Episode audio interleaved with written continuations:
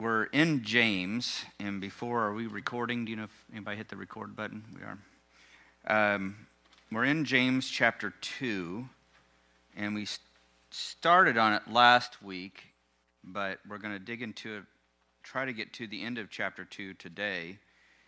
And, uh, but before we do, we should pray. Heavenly Father, I do want to come before your throne this morning and just ask that you would guide and direct uh, everything that happens in this building today, Lord. This is your church, your people that are here, that are coming together. And Lord, we ask that you would be the head of this church specifically, Lord, that you would provide for us, nourish us from your word, that you would direct us, Lord, you would strengthen us. I ask that specifically that you would open up your words and your truth to us as all of Scripture speaks of you. I ask that we would not miss seeing you as we look at your word this morning. Uh, I ask again, Father, that you would just be with the times that we have today of, of singing and worshiping and praying, that you would just work through those things that we do, these means of grace, Lord, that we do these things obediently, but we're asking that you would be a present reality in all of them. I pray this in Christ's name. Amen. So, James 2, we talked a little bit, and I, I'm going to put on the back burner. So, I talked a little bit last week about the mechanics. I think something that would be interesting to do at some point, and Paul, I'm springing this on you that I think I'd be interested in teaming up, like, let's figure out a way to do this. I think a great study that'd be interesting to really hash out, flesh out, would be what all happens the moment of salvation. Like genuine, real, when someone is saved, what, like all the things that ha- there's a, is, there's all kinds of stuff that's going on, right? Uh, justified, sanctified, glorified, adopted, regenerated, sealed, born again. I mean, there's all kinds of stuff that's going on. Um, and I think that'd be a great study because here's the thing um, there's, there's different little doctrines that differentiate us from other denominations. One of those is labeled eternal security. Understand that I don't believe in eternal security because I just believe in eternal security. I believe in eternal security because of all these things that happen at the moment of salvation someone who has genuinely been saved. It's a, this miraculous, amazing, astounding, marvelous mystery of God's grace. And, and to just say that someone can choose to walk away from it, that's missing entirely what even happened to begin with. And, and, so I think it's a great thing to really dig into what, what all happens at that moment of salvation, genuinely, in God's eternal perspective, what happens when someone is saved, is being saved, and will be saved. I think it's a great study. But I'm going to take that and put it on the back shelf because James is being practical. Okay? Now, I've mentioned before, and I want to mention again, that we're not the first group of people, nor will we be the last, that questions James and Paul.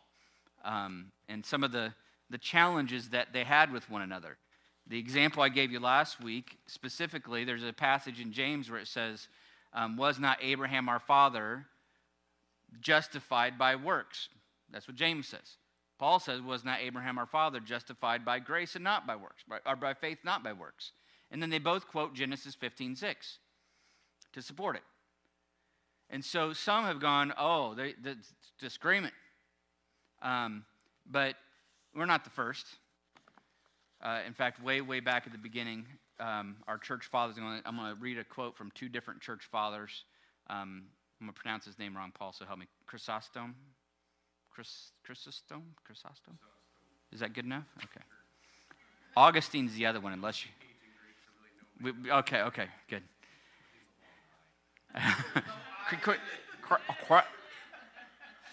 Well, that's usually how it goes. I'll say something, then I'll hear Paul say it later, and it's like, wow, that sounded way cooler than how I said it. I sounded like a redneck the way I said it. Chrysostom. Let's look at what Chrysostom says. Really? See, I didn't know that. You probably learned that in Palestine, didn't you? yeah, yeah. Oh. Yeah.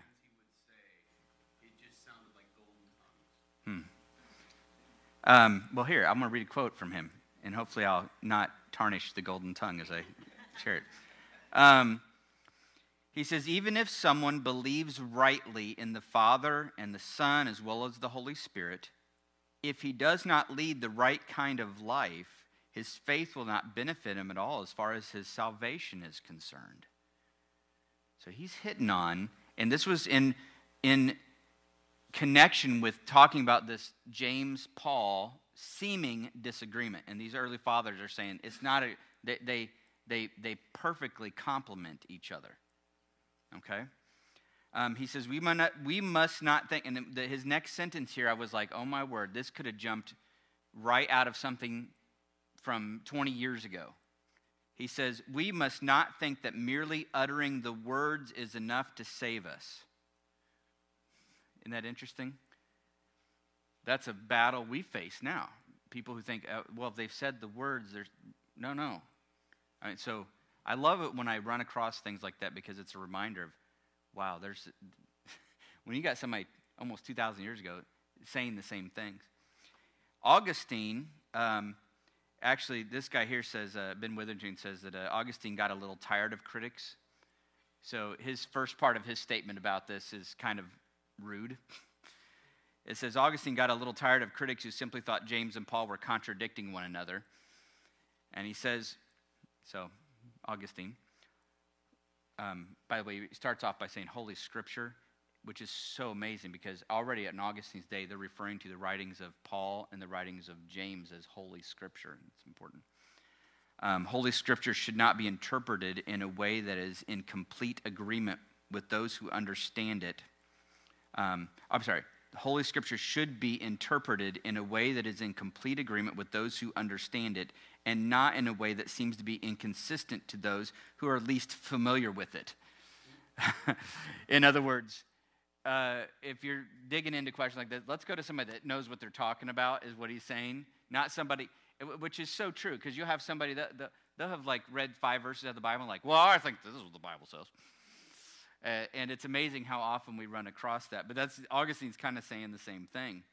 Um, he said, Paul said that, that a man is justified through faith without works of the law, but not without those works of which James speaks. That was good, wasn't it? So, again and again, and I have several other ones here that I could read. Uh, he's collected a bunch of uh, different statements from the church fathers that are dealing with this issue.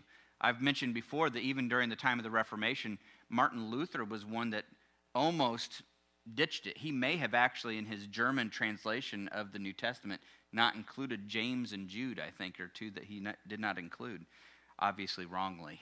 So, and I would agree with Augustine. Somebody should not be saying that that's not getting it. Um, and Martin Luther was missing it on this point. Uh, so, let's talk about this then. Uh, I'm going to read through the passage because I want to talk about then how this plays out uh, that verse, verse 14. What good is it, my brothers? What, what benefit? What, what's the good if, and then we have this part here. And the, the emphasis, I think, to understand this is someone says he has faith. So the says is important. In fact, it's important because he says, uh, but not have works this that is in the original. There's a that faith and the that faith he's referring to is a faith that says but does not have works. So faith without works can that kind of faith so there's a faith that has works a faith that doesn't have works can the faith that does not have works save? That's the question that james is asking okay? All right so let's let's read through it if you would. James 2 214 i'm going to read through it. I'd like you if you could look at your bibles while i'm reading it and let's just think through his argumentation and then I'm frankly I'm going to open it up to some discussion. Um, the discussion, by the way, I'll give you a heads up on the discussion. The discussion I want, to, I want to talk about is not theoretical discussion. Let's talk about what are some implications of this. Okay? What are implications? What are, what, what are some implications of this? What good is it, my brothers, if someone says he has faith but does not have works? Can that faith save him? If a brother or sister is poorly clothed and lacking in daily food, and one of you says to them, the emphasis then is the connection of saying something, one of you says to them, Go in peace, be warmed and filled. Without giving them the things needed for the body, what good is that? What's the, what's the obvious answer to that question? What good is that? right? That's the good of that right there. Okay? So also, so in the same way that that's no good, so also faith by itself, meaning without works, if it does not have works, is dead. So we can start to establish a, a way that we could talk about expressions of faith is there's can be living faith or dead faith. This might be a way that we could use that James is putting before us. There's living faith, there's a dead faith, right? Someone will say, Hold up. You have faith and I have works. Show me your faith apart from your works, and I will show you my faith by my works. So he puts forth this theoretical statement. You have faith, I have works, and then the, the proposition show me your faith apart from your works. Can anybody do that? Can, can anybody show, show me your faith? But without, no. You, you, see the, you see the logical dilemma of saying that you can do that or that that can be? Yes. Show. show. How can you show it? You can't, you can't apart from, right? Faith is not a visible thing apart from, but, but or maybe it is visible in the sense of what it produces, which is an interesting thought to go back to because what does Jesus say when he's talking to Nicodemus about a man being born again? And he uses an illustration. He says, like the wind. You can't see it, but you, what do you see? Its effects.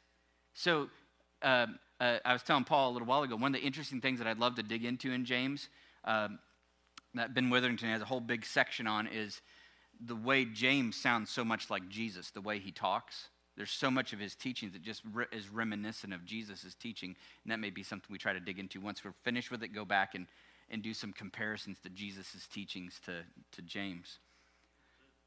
Yeah. God can see our faith. He can, yeah. So does this, I mean, this kind of implies that there's some value in us showing our faith to each other? Okay, so this, this is where it gets super interesting, okay? All right.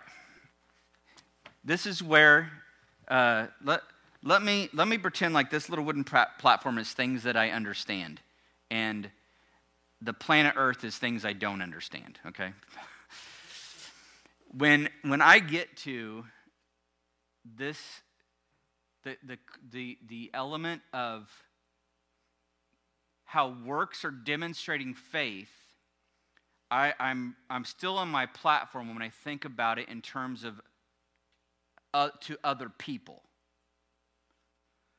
But I'm going to be very honest with you. There's a lot of elements of this, not just in this one, but in other places. Uh, in fact, going out throughout the Old Testament, that talk about how it's also demonstrated to God in these things. The one example I'll give is the one that James gives. Um, God says to Abraham, when Abraham offered his son Isaac upon the altar, what does he say? He says, Now I know that you believe me. Well, he knew it already, didn't he? But in some sense, it became apparent to him as well. So there's a no, I think, but see, this is where I'm like, I'm, I'm, it's like the twilight zone. I'm like verging into the, I don't, I mean, let's be honest. Can I understand the mind of God? Not even remotely. How he thinks, how he operates. I'm just, we're on the outskirts of the, minds of the mind of God when we talk about these things. But there is a very real way that the Bible talks about that God, and like I said, this is the example that James gives from an Old Testament story of Abraham, where the reality is he's declared righteous not just before people, but also before God. He's declared righteous before God in what he's doing. Now, that really boggles my mind. I, I, don't know what to do with that completely. I don't know where to set that. I, it's like a, somebody gave me something, you know, and put this away, and I'm like, I don't know what shelf to put it on. Do I put it on, you know, if I'm, I was watching Charity Store the other day, and it's like, you know, if some, you know, I had all kinds of people come, well, what, what is this? I'm like, I don't even know what it is. what, are you, what are you buying? I don't even know what this is. What is it? I don't know. They're like, like, where did you get it from? And they're like, I got it over there. And I'm like, I didn't even know she sold it. Like, I don't know what to do with this information. But there's, there's elements where I'm like, I don't know what to do with this, this, this idea. Sorry, it's true. But I, I know. I, there's, I don't know. It's, I don't know. So, I mean, like plastic flowers. Why do those sell? I don't know. I can't figure it out. So the, these fake flowers, who's buying? There's so many people buying fake flowers. Okay, I'm, I'm, I'm, I'm, I'm, I, I know why, why? I don't understand. Yeah, yes, yeah. All right, so so back back on back on topic here. yeah, right. So so, so back into this. So to answer Mark's question, because I think there's some implications here that I can't answer. Okay. Um, the ones that I can are the ones is how it relates. I think not just for how other people can know, but more importantly, how I can know. So, so how can I have assurance of my own salvation? I think also as a church who's been given the keys to the kingdom, and we are to make some declarations about salvation to a degree, though possibly faulty. We're to do this to the best of our ability. This is one of those elements as inspectors of fruit that we are given as, as ways to help.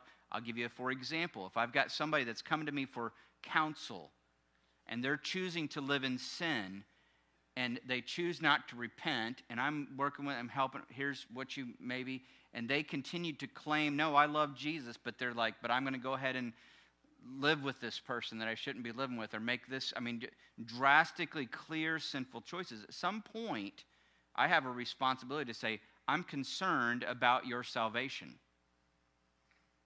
That's audacious in our world. Like, how dare you? But if you become a studier of the words of God, you cannot escape these realities. Now, set aside, I've told you before the way this impacted me personally is it convinced me of whether or not I'd been saved before, I couldn't have confidence in my salvation because I was not living. That's what it convinced me of. Does that make sense? I, maybe I was saved when I was five. I don't know. That's a pretty good kid. that was a joke. I wasn't. Um, well, I don't know. I was okay. Was I mom? mom Was I? That's a pretty good kid, wasn't I? Well, she's got bro. She's got love-colored glasses on. Um, I can do no wrong in front of my mommy. Um, but it, it convinced me that unless I was being obedient, not perfect, but being obedient to the, the, the, best of my ability. And, and, and that, what does that look like? That means when, when sin becomes revealed to me, I go, okay, I should repent of that. And I, am trying to repent of it. And when I fail, like, oh, Lord, I'm so sorry. And did, is your hand up or you're just holding it up because it's throbbing? I, I, I, thought, I thought maybe that's what you were doing, but I wanted to check. Um, uh, but at some point, if, if I'm not living it, I got to say maybe, maybe the problem is I'm not. And for me, that's what it did. Maybe that. And so then, as I as I've begun, and so a lot of people then go, well, then how can you know that you know that you know? That's if you've been in Baptist circles long enough, you've heard that that question before. How can you know that you know that you know? Well, how can you know? You cannot know apart from what you're living out. Um, one of these, one of the fathers, one of these uh, church fathers said, just as much as faith without works is dead, works without faith is also dead. Um, so someone we are, but we know that argument, don't we?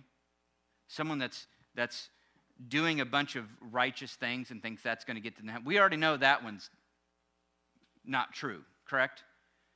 But James is dealing with and battling a different scenario and a different dilemma, right? Okay. So, implications. I think some are coming to you. Let me read through the rest of this, and then I'm going to open it up a little bit further. You believe that God is one. That's echoing back to the Shema, right? You guys know what the Shema is, right? There's the Lord our God, the Lord is one, right? This Hebrew declar- declaration of who God is. And he says, You do well. That's, that's a good thing. That's a, that's great foundation. But even the demons believe and shudder knowing that there is one God as opposed to no God, being an atheist, or opposed to just, hey, we can't know, being an agnostic, or um, believing in other gods. Um, the, the, the, it's great that if somebody finally comes to this really, yeah, no, there's one God, it's this one God, He's the one God. But if, if it doesn't play out as a change of life in the form of repentance, your faith could be described by James as demonic faith right? A faith that is not turned to repentance is a demonic faith. A faith, a faith that says, I know, know what he wants. Here, here's, a, here's an implication for you. A faith that says, and I heard this this last week, a faith that says, I know what he wants, but I just don't want to do it. Or, I know that this is wrong, but I just am going to do this anyway. That sort of faith is illustrated perfectly in the lives of demons. I know what he wants, but I'm not going to do it. Right? So, knowing what is right and knowing what is good and knowing who God is, but choosing to defiantly, I'm, I don't care. And I'm telling you, there's, there's people in our churches today, and maybe even this church that I don't know about, that are saying, you know, I know what God wants, but I'm just not going to do it and I don't care. I'll do it as long as I want to do it. Right? It's demonic. It's demonic faith. Yeah. Oh, no, that's okay. Okay, hold the question. Do you want to be shown, you foolish person? Ouch, James. Do you want to be shown, you foolish person, that faith apart from works is useless? Was not Abraham our father justified by works when he offered up his son Isaac on the altar?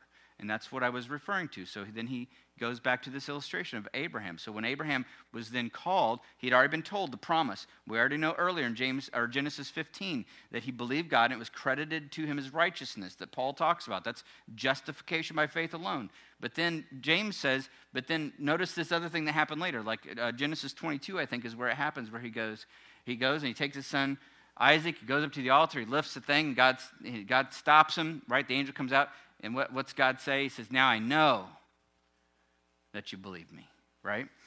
Um, this is what James is referring back. You see that faith was active along with his works, and faith was completed, brought to fulfillment by his works.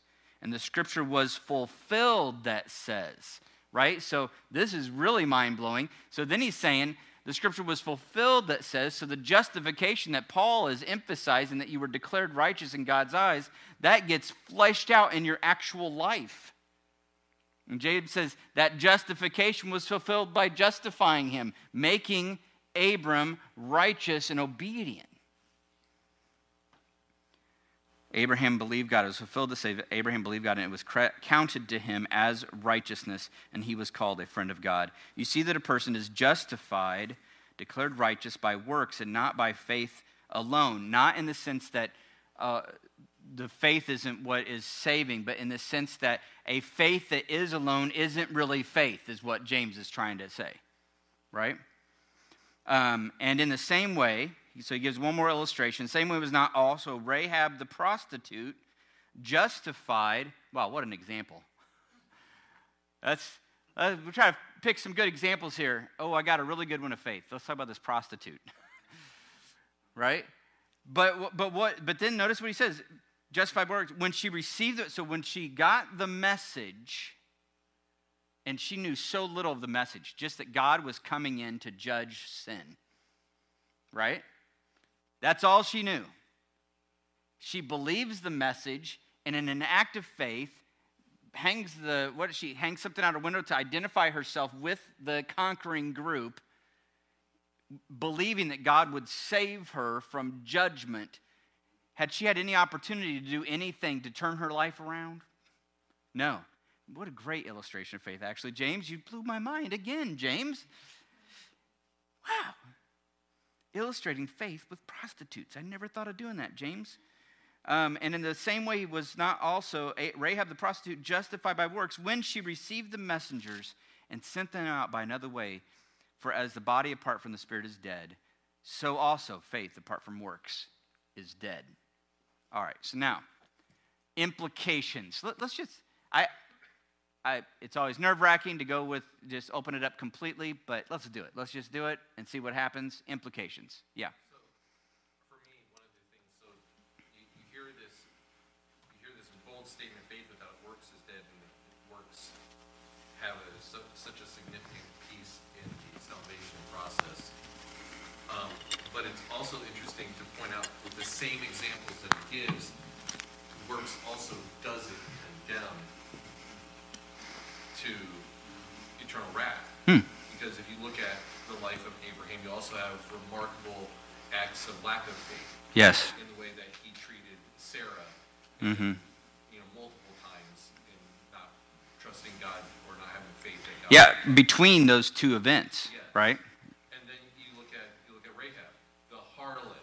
Mm-hmm.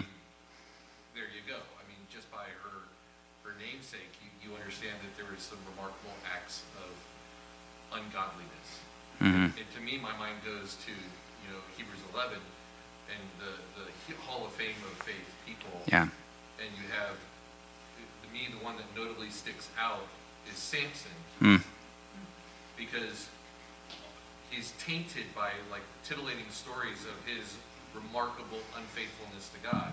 Mm-hmm. Although there's 40 years of faithful judging in between the in between the, the lines of the story yeah. that we get. But he's marked as faithful because he, he trusted in in his power that he knew came from the Holy Spirit. Mm-hmm. It's it's such a there's a blessing to like the, the fact that yes, works, the remarkable works, along with faith, is what noticeably marks you as a Christian, but it doesn't, at the same time, it doesn't, what's the word I'm trying to, but it doesn't like condemn you when you fail mm-hmm. either. Yeah. I think what I was going to say is saying the same thing just differently, because you had said, I think this is important for our assurance mm-hmm. right? Because I can look, I need to look at my own life and so I see acts of acts of faith, right? Mm-hmm. I think the key thing that I picked up though that you were saying, it's not looking at whether I have sinned. Hmm.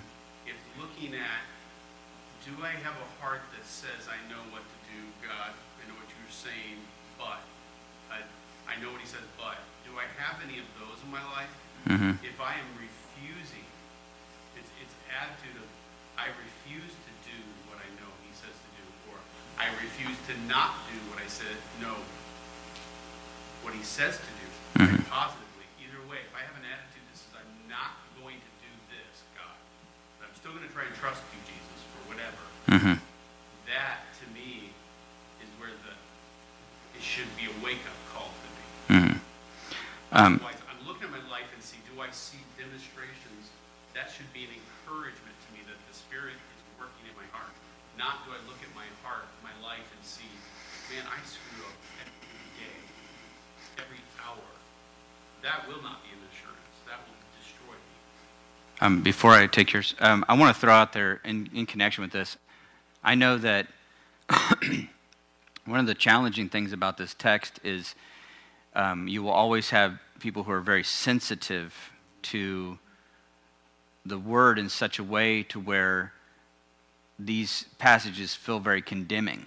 And no matter how much progress is made, they hear something like this and like, oh, I'm probably not saved.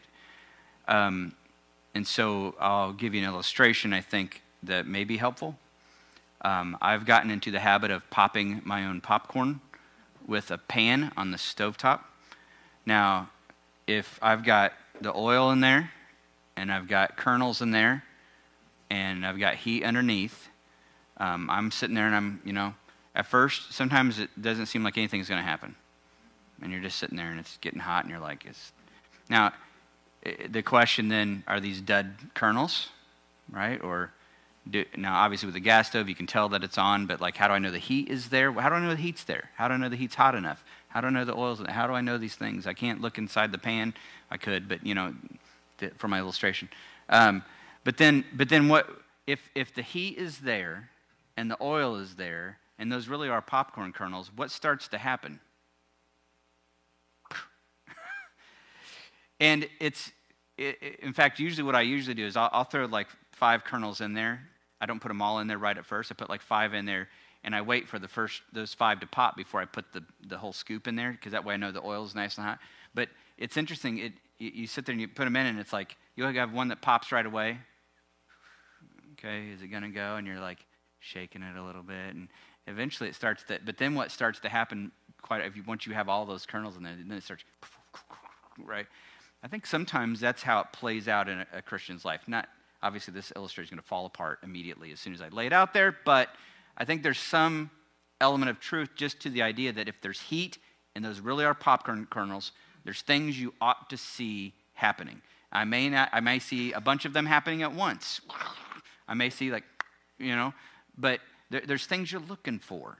And this is kind of the better approach to take in the Christian walk is to say, it, these, these passages are not meant to be condemning except to the one who goes, No, Lord, I am not doing what you say. I know what you want. I'm not doing I don't care. That's the ones that this is aimed at working in their hearts to bring them to repentance. Um, and so I always want to throw in there, I want to be an encouragement. If you're, if you're sitting there, this is not meant to be for the one that's, I mean, you're, you're going to sin till the day you die. Get used to it in one sense. In the other sense, just start killing it. Kill it and kill it and kill it and kill it till the day you die. Kill the flesh until the day you die. Just keep at it, keep working at it. That act of fighting sin in your life, that is one of the biggest popcorn kernels you can get. Yeah, that's that is. That you fighting sin is, is one of the best demonstrations of faith because you're, you're saying, My flesh wants to do this, but Jesus says this, and I'm going to do everything I can to try to do this in spite of my flesh. All of my flesh wants. I'm saying, No, flesh. All right. Yeah, you had something, or did I steal your thunder? No, I mean, I, it, when we talk about this, and you're talking about implications, like it just it takes me back further than 20 years. Mm-hmm. Because I know we're talking about what I'm doing. Am I exhibiting works of true faith? But there's an implication, I think, just being raised in the church I was and taught the way I was, like 40 years ago. You know, there is that word um, backslid Hmm. Okay? Mm-hmm. Stay with me. Okay. It has to do with what we're talking about. Okay, I believe you. Yeah. But no, so you would have a person that would pray the prayer Mm-hmm.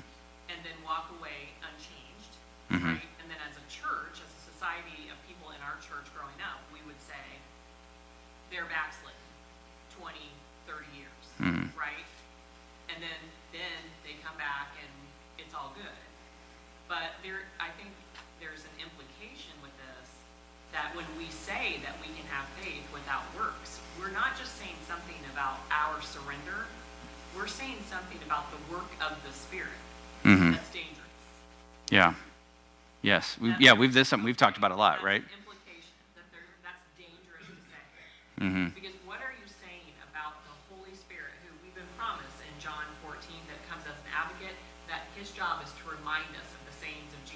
Mhm. the fruits of the Spirit. Mhm. Here- I mean, just that phraseology. Yeah. That when the Spirit is implanted in us, it then begins to produce fruit. And so, what are we saying about Yeah. people when we say that they've taken on real fruit, or a real, real like Spirit, Mm-hmm. but then there's no fruits? What are we saying about the Spirit? Yeah.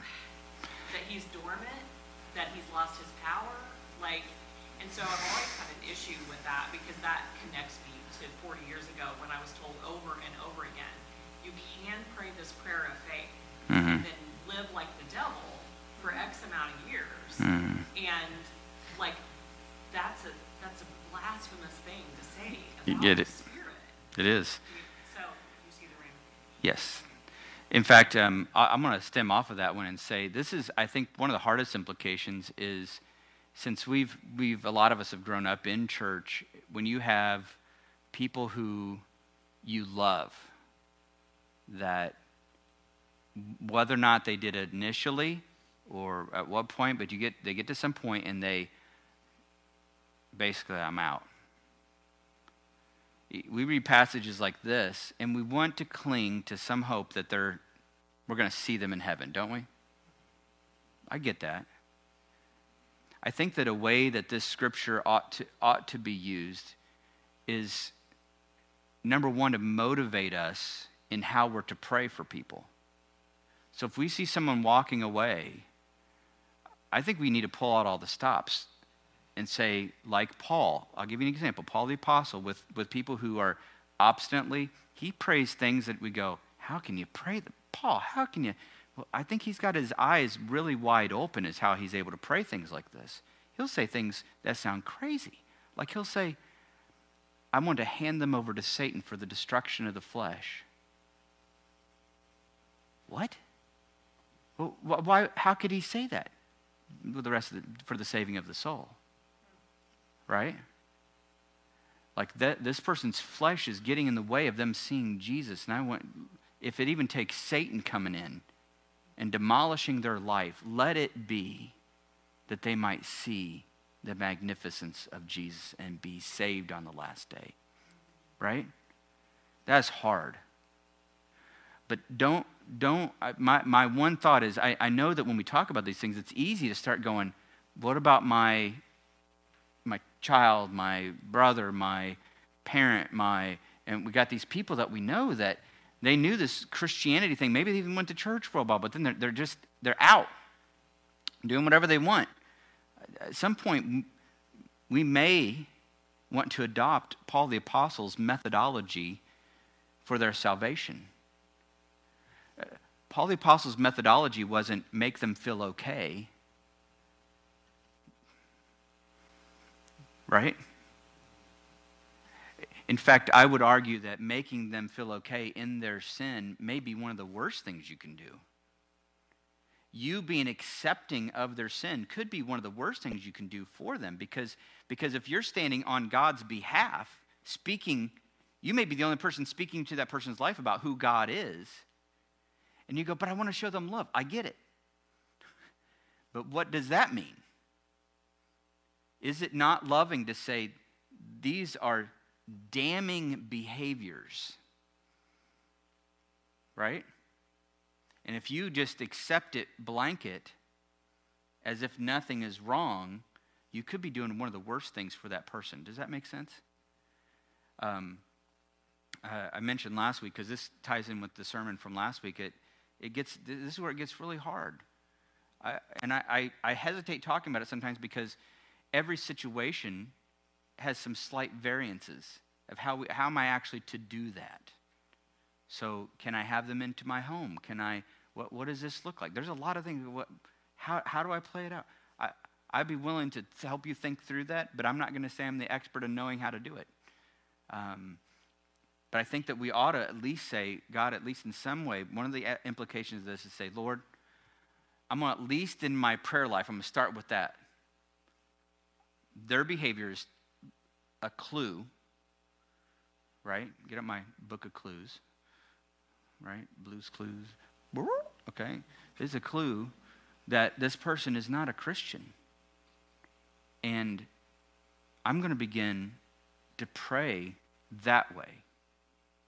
Not that they would get a better job, not that they would get their life on track, not that they would get these problems worked out, not that they would, but Lord, maybe all those things are things that you're doing to save them.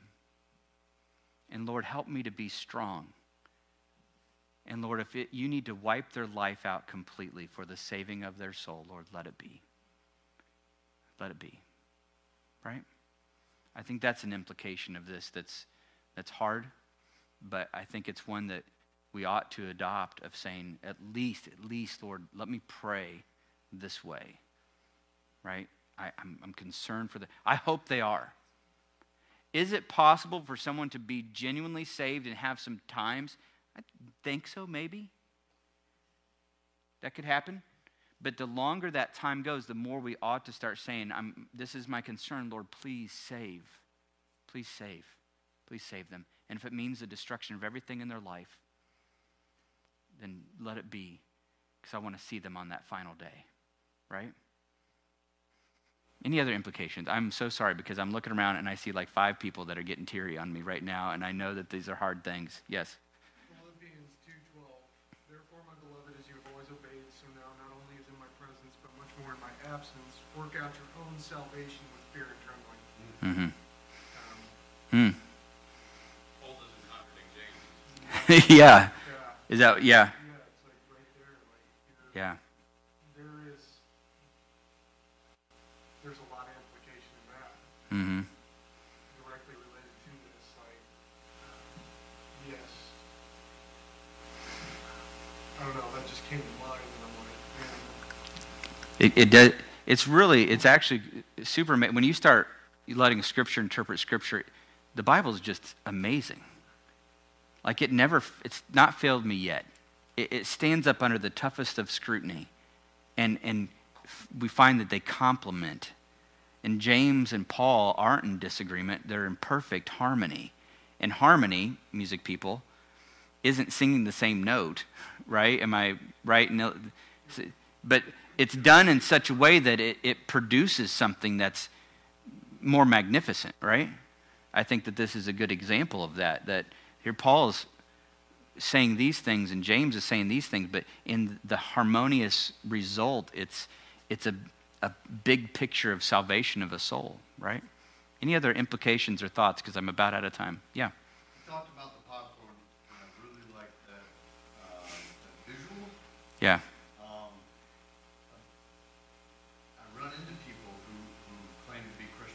Mm-hmm. and I don't initially want to condemn them or, or start rooting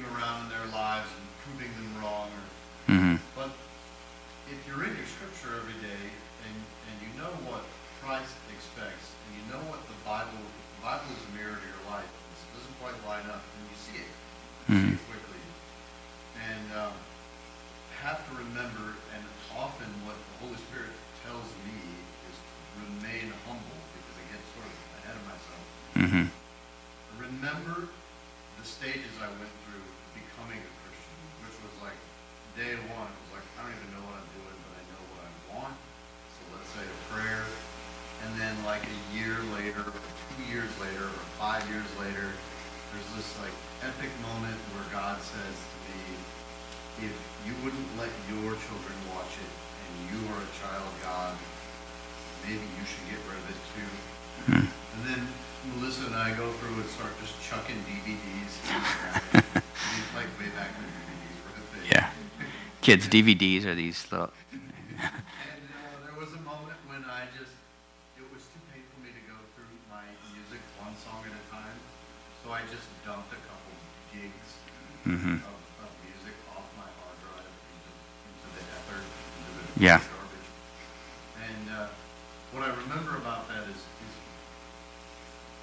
Being in a place where the Holy Spirit would speak to me and I would finally listen.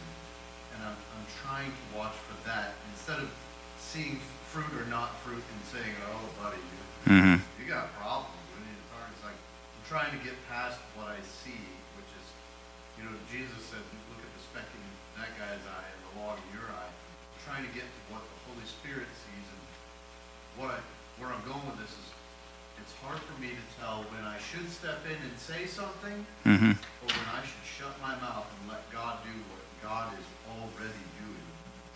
And uh, sometimes I don't get my head wrapped around that until hindsight. Yeah. Until I Got some quiet time to think like, maybe I should have said something, or maybe I should have kept my mouth shut. I think the Holy Spirit's working on me with that too, but I think about this thing, and it's like, gosh, when do I step in and when do I step out? yeah. recognize it. That even between my wife and I, I'm the head of my household, but my wife is a child of God directly, mm-hmm. communicating with the Holy Spirit. And there's some things that the Holy Spirit communicates to her directly, and there's some things that the Holy Spirit communicates to her through me as the pastor of my household. Mm-hmm. Even then, it's like shut my mouth or open my mouth. Yeah. Um, I'm going to close with this this little thought because I it's it's time. Um, I appreciate what you said. In fact, uh, I'll say two things about that. One, um, my tune has changed over time. When I first found this stuff, it was everything I talked about for like, you know, the next year. It's like, oh yeah, and I was ready to condemn everybody. Like, oh, you're not living it. Well, you must not be saved. You must not be saved. And I was like, man, I mean, I was just gung ho about it, and my tune has changed over time there's a patience that's come with that. But uh, I, I, think as well, this is where there's a brilliance in Jesus' economy of the church. That when you see someone in sin, that, that call Matthew 18 to go to them, you say, but then there's that, that step where it says, if they don't repent, they go and you go to somebody else. When you come back, that's that concept of with two or three witnesses where you're, you're now going, because you may find that you come back and the person's like, wait, you know, you go to this other person. I, I confronted them on this. I feel like this is, and they're like, uh, you're, no, actually, you're the one, right? There's this amazing balance that comes be, with being a part of a body of believers, right? I think that becomes really, really more important because we're not called ultimately to figure it all out on our own. We're called to do this in the scope of Christ and His church. There's a difference between confronting and condemning. Yes. That's a really dangerous words to get confused. Yes. Yeah. Jesus didn't come to condemn the world, he came to save the world. Yes. But sin is still sin. And mm-hmm. my sin of selfishness is just as bad as the sin of murder mm-hmm. in God's eyes. We're all guilty of all sin. Therefore, we're all sin and fall short of the glory of God. Mm-hmm. That that right there is like telling like it's mm-hmm. easy to point, look at, oh, these are bad, bad, bad sins. But yeah. what, are the small sins in my life that are just as bad as the sins? Which is why I liked what you said about here, but then starting to realize, oh, wait a minute. yeah. So yeah. I think the important thing is, is that, like you said, we need to pray. We mm-hmm. do that enough. We need to yeah. pray, and God's going to share. He's going to speak through us instead of us looking and seeing where where we should step in. Mm-hmm. God's going to direct us where to step in. That yeah. the first thing to do, not go and say, hey, you're going to hell. Yeah. In, you know, in fact, uh, maybe this is why, this just popped in my head, and then I'm going to dismiss because my dad's giving me the evil look. Maybe this is why James goes back to what's the very next topic? James chapter 3. What's he start off with again? The mouth. right? Is it any coincidence then that, okay, I've given you this really important, truthful thought. Now let's go back to how you're going to administer it with your mouth, right? Uh, so we'll be praying. I asked Paul to, he volunteered, but then I asked him again today to talk, hit the next next chunk of James chapter three, so he gets to talk about the tongue. Maybe he'll use his golden tongue like he talked about earlier. No, that wasn't you. That was okay. Let's pray. Heavenly Father, I thank you so much again for this day, and I just ask God that um, you would continue to bless us through this morning. I ask that you would help us to rightfully uh, understand and administer the truths that you give us. Lord, help us to have wisdom and patience in, in dealing those things out. And Lord, I pray that you begin preparing our hearts for next week as we talk about the taming of the tongue. Lord, help us to look forward to hearing how that operates in this economy that you've given to us. I pray these things in Christ's name. Amen.